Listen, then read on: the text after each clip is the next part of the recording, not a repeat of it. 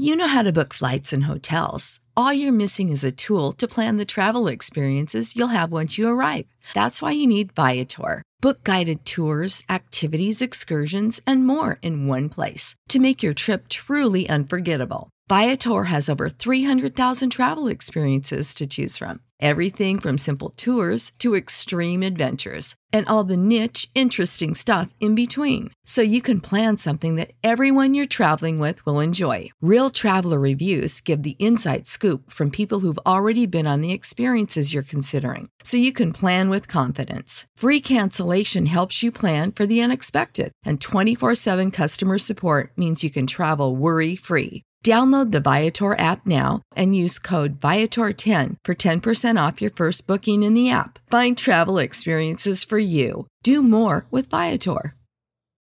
For the ones who work hard to ensure their crew can always go the extra mile, and the ones who get in early so everyone can go home on time, there's Grainger, offering professional grade supplies backed by product experts so you can quickly and easily find what you need. Plus, you can count on access to a committed team ready to go the extra mile for you. Call, clickgrainger.com, or just stop by. Grainger, for the ones who get it done.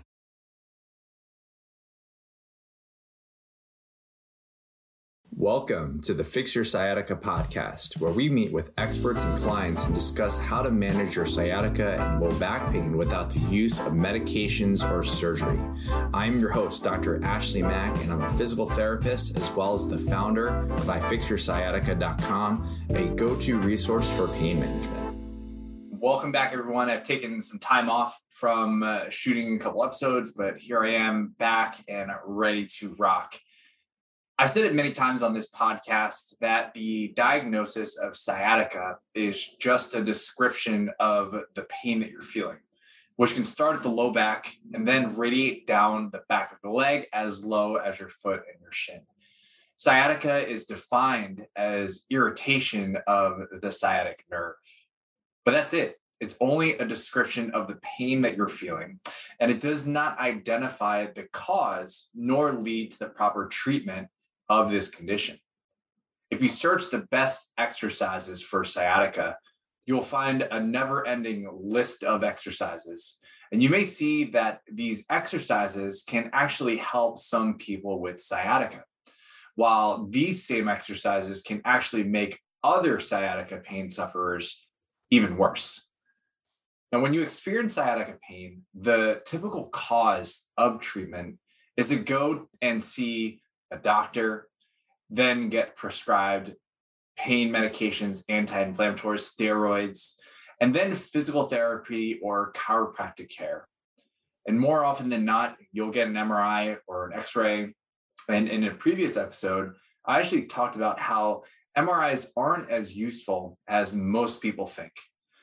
But say, for example, you get an MRI or an X ray and you are given a specific diagnosis.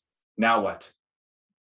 Now, today I'm actually going to be talking to you about a condition that is often diagnosed with many people who are experiencing sciatica pain spinal stenosis.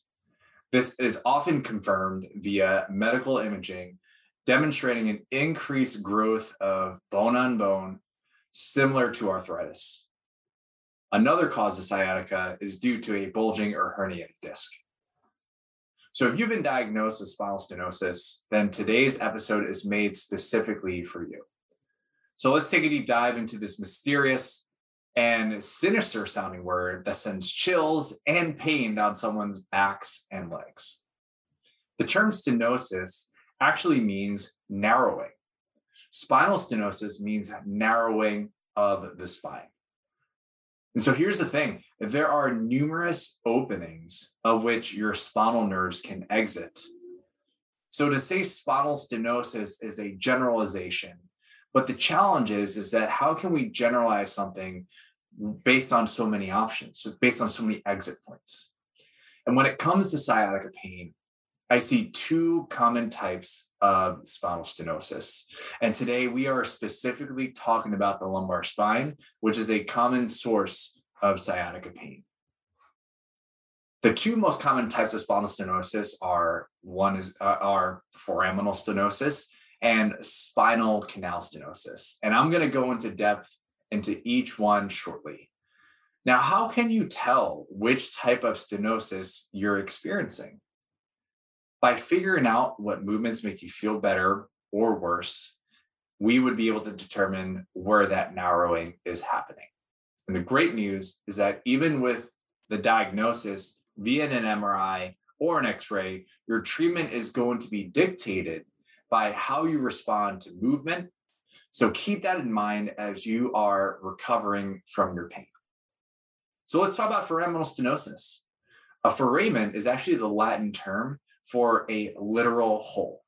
And this condition is specifically talking about the intervertebral foramen, which sits between two vertebrae and it's located closer to the back or what we call posteriorly. And this is actually where the spinal cord branches and exits the spine and turns into nerves.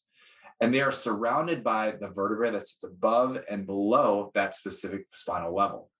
An example, a hole that is formed by the fourth and fifth lumbar vertebrae is the L4, L5, or L4-5 intervertebral foramen. This hole expands in size with flexion based movements, also known as forward bending.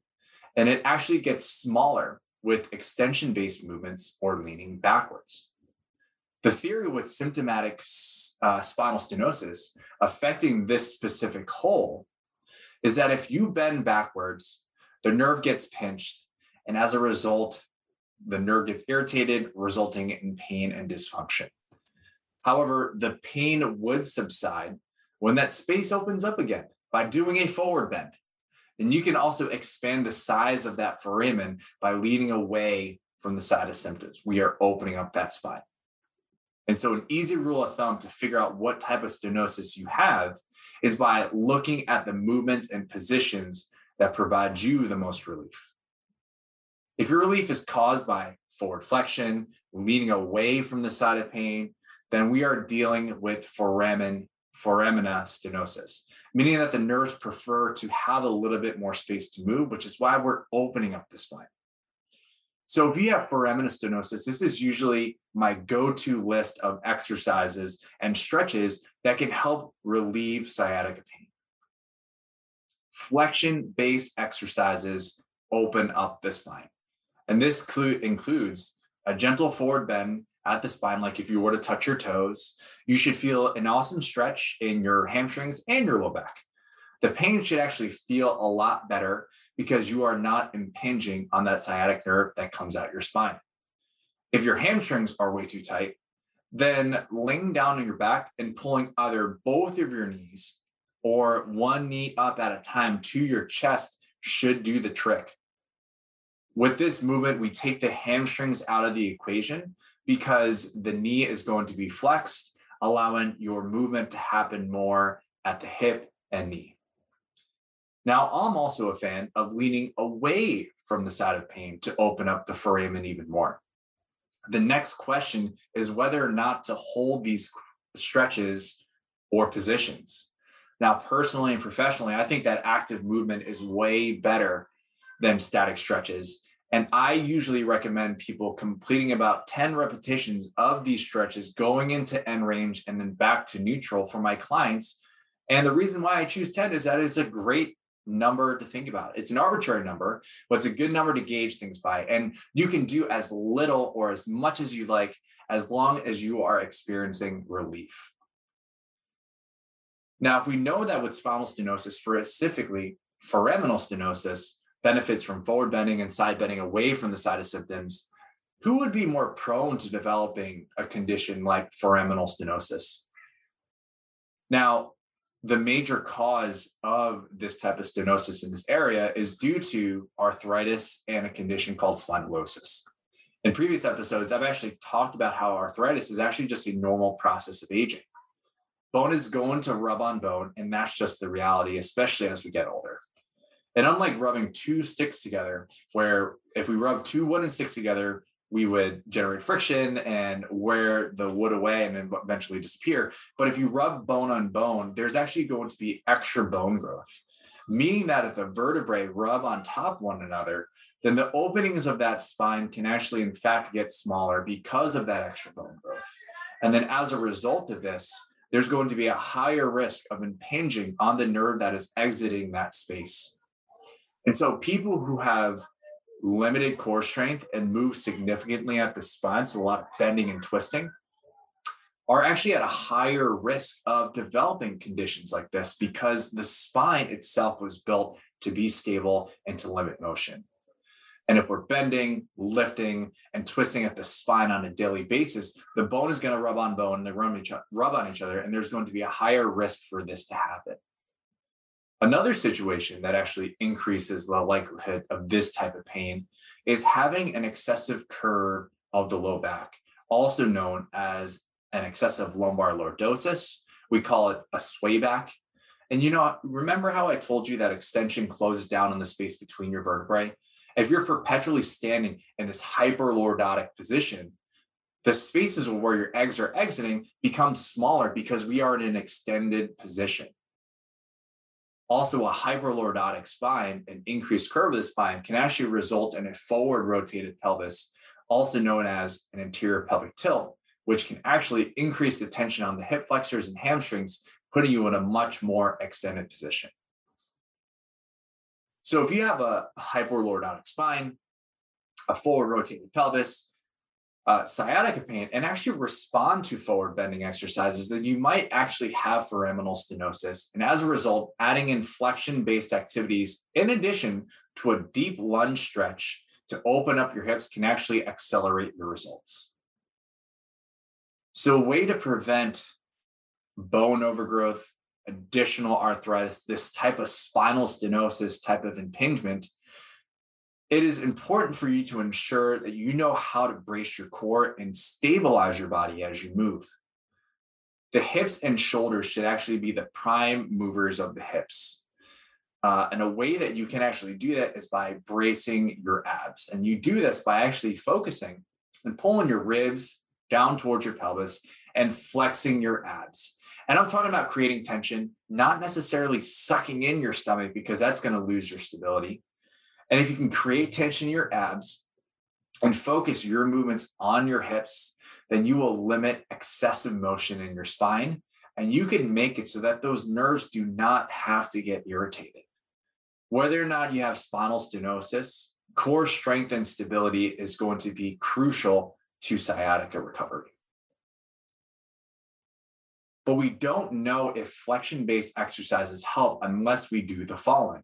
You have to take a baseline reading of how you're feeling, complete a test motion, which is going to be forward bending in this situation, and then assess how you feel as a result.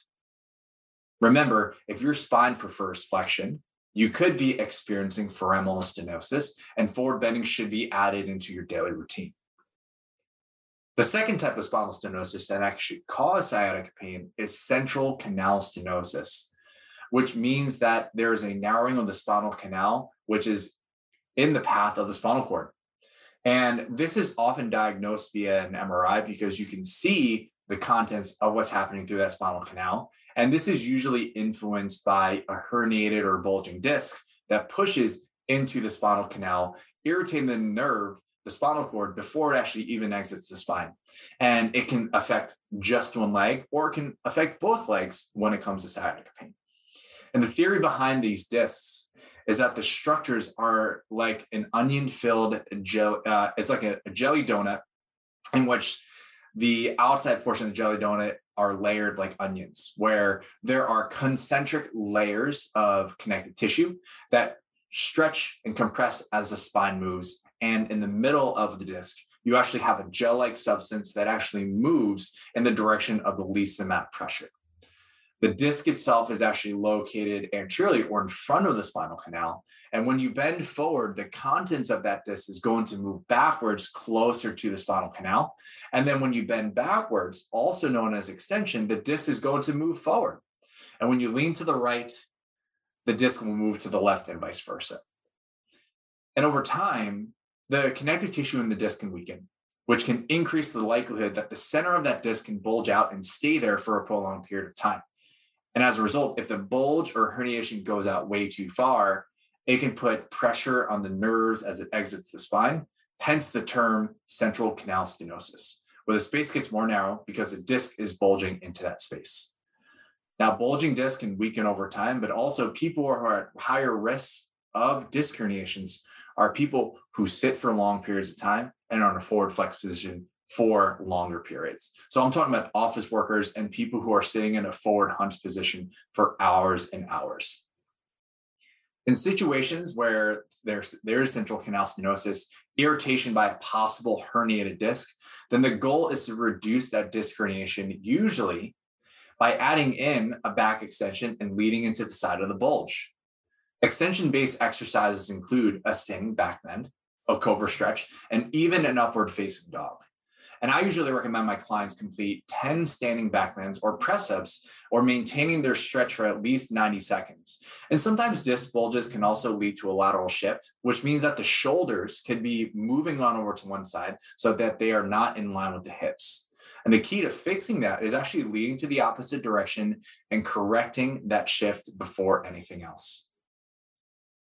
Another thing to keep in mind is that the hips have to be included when it comes to movement for your back. And it's crucial because without proper hip mechanics and movement, there's going to be excessive wear and tear on the spine. So, regardless if you have one or the other causes of spinal stenosis, if you aren't working on moving at your hips, your spine is going to take on the brunt of the work, which increase the risk of pain. So, I want you to think about it is it's all on the hips. Now, those are a couple different specific descriptions of what could be causing your sciatica pain, especially if you are prefer forward bending or backwards bending. And in previous episodes, I talked about the importance of MRIs and diagnostics, but you don't necessarily have to let that scare you. It is important for you to be able to see and look within yourself and identify the movements that actually make you feel the best. And so here we have it. We have two commonly diagnosed spinal stenosis conditions with two very different approaches, but can be said the same way. Now, usually these conditions, as I said before, are confirmed via MRIs or X-rays, but in a previous episode, again, I've discussed how these medical images are helpful with identifying red flags, but it's not the best at dictating treatment because ultimately the key to recovery is understanding how you feel, the positions that make you feel the best and worst, and how you respond to various different stretches. Another really fun fact is the fact that our discs lose its water content as we age. And so disc herniations is going to be a normal part of the process.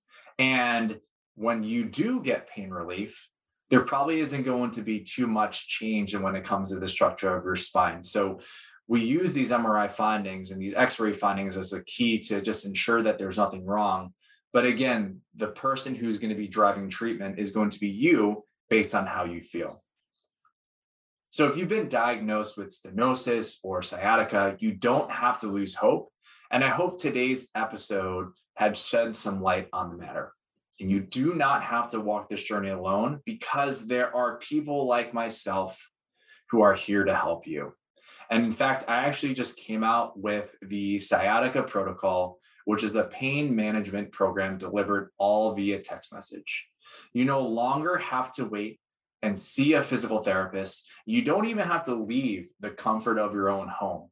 You can follow a custom program for you on your own time while getting the results that you need at the fraction of the cost and time of seeing a professional. So if you're interested in starting that program today, all you need to do is text sciatica, which is spelled S C I A T I C A, to 551 231 1318. Thanks for listening. Thank you so much for tuning in. We hope you got some help from today's podcast. And for more info, check us out at ifixyoursciatica.com. Have a fantastic and pain free day. No patient therapist relationship is formed by listening to this podcast. We are not providing medical advice, and all information should be confirmed by a medical provider.